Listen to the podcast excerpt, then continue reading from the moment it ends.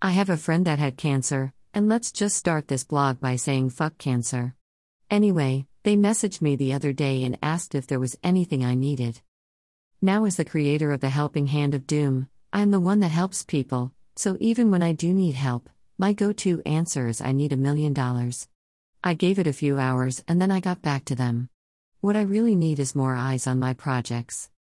People can find all my PDFs on Driftwerk https colon slash slash www.driftwerk.com slash browse slash pub slash 14046 slash Chantel Jones. I have all my print on demand books on Lulu. https colon slash slash www.lulu.com slash search. Page equals 1 and Q equals Chantel plus Jones and page size equals 10 and adult underscore audience underscore rating equals 00. Of course, there is the 8 gamer a day. https colon slash slash theswamppit.com slash blog slash. I think that is really everything I do. If you would also like to help out if you like what you read here, tell your friends. If you don't like what you read, tell your enemies. Oh, I forgot the Patreon.